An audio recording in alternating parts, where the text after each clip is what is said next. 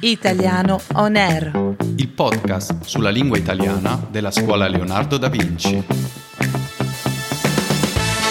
Buongiorno cari ascoltatori e cari ascoltatrici. Qui è Italiano On Air e io sono Alessio. Buongiorno anche da me, che sono Katia. Cara Katia, di cosa vogliamo parlare oggi? Pensavo di parlare di cinema, che ne pensi? Sto scherzando, sto scherzando. Abbiamo già parlato di cinema nel primo episodio della stagione e ne parleremo anche prossimamente. Che simpatica che sei. Eh Alessio, devo confessarti che a me piacciono molto gli scherzi. Non avevo dubbi. E sapete perché? Perché Katia sta a Firenze. I fiorentini sono famosi per essere molto molto simpatici, ma anche dei gran burloni. Beh, siamo un po' cambiati dai tempi di amici miei, però ci rimane questa indole ironica. Allora lo vedi che non abbandoniamo del tutto il tema del cinema? Amici miei è una trilogia ambientata a Firenze, nella quale un gruppo di amici toscani inseparabili passa il tempo facendo scherzi, tratti anche abbastanza pesanti, a delle povere persone che non c'entrano nulla. Quello che potrebbe sfuggire a molti, anche a molti italiani, è che Mario Monicelli, l'ammirato regista italiano scomparso da oltre dieci anni, che ha girato due dei tre film di Amici miei, raccontava proprio la realtà, perché in Toscana in generale quel tipo di scherzi era all'ordine del giorno. Anche io ti confesso che pensavo che fosse un racconto un po' esagerato. Beh, considera che stiamo parlando di anni in cui la vita era sicuramente più semplice di come oggi e gli scherzi erano un modo per divertirsi senza dover spendere tanti soldi, che magari non c'erano. In ogni caso, mio babbo mi ha raccontato di diversi scherzi fatti fra amici. Dai, ce ne vuoi raccontare uno?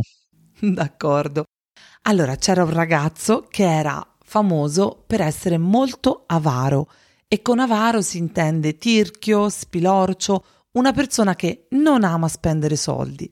Venne il giorno del suo matrimonio e gli amici, per giocare sulla sua avarizia, fecero stampare dei volantini dove si invitava tutta la popolazione della zona a partecipare al ricevimento di nozze e li sparsero per tutto il quartiere. Ma è uno scherzo cattivissimo. E cosa successe dopo? Beh, al ricevimento si presentarono decine e decine di persone non invitate.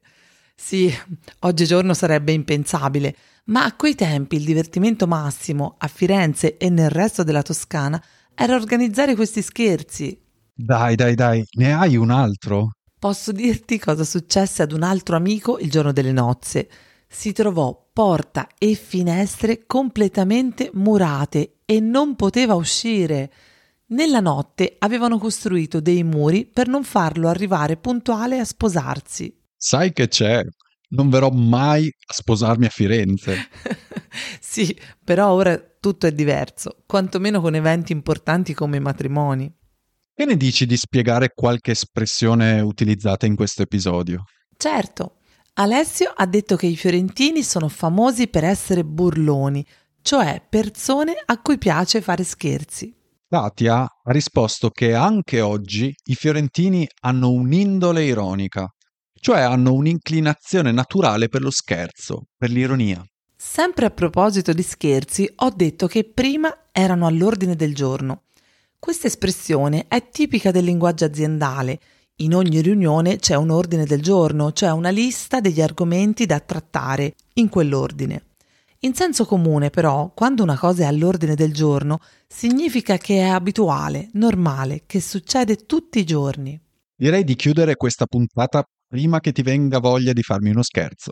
Va bene, per quello aspetterò carnevale, perché, come dice il detto, Carnevale, ogni scherzo vale. Intanto salutiamo i nostri ascoltatori e le nostre ascoltatrici con la domanda: A voi piacciono gli scherzi? Ne avete fatto o subito uno particolarmente divertente? Potete risponderci tramite Facebook o Instagram oppure scrivendo a podcast chiocciola scuolaleonardo.com. Vi aspettiamo la prossima settimana per una nuova puntata di Italiano On Air.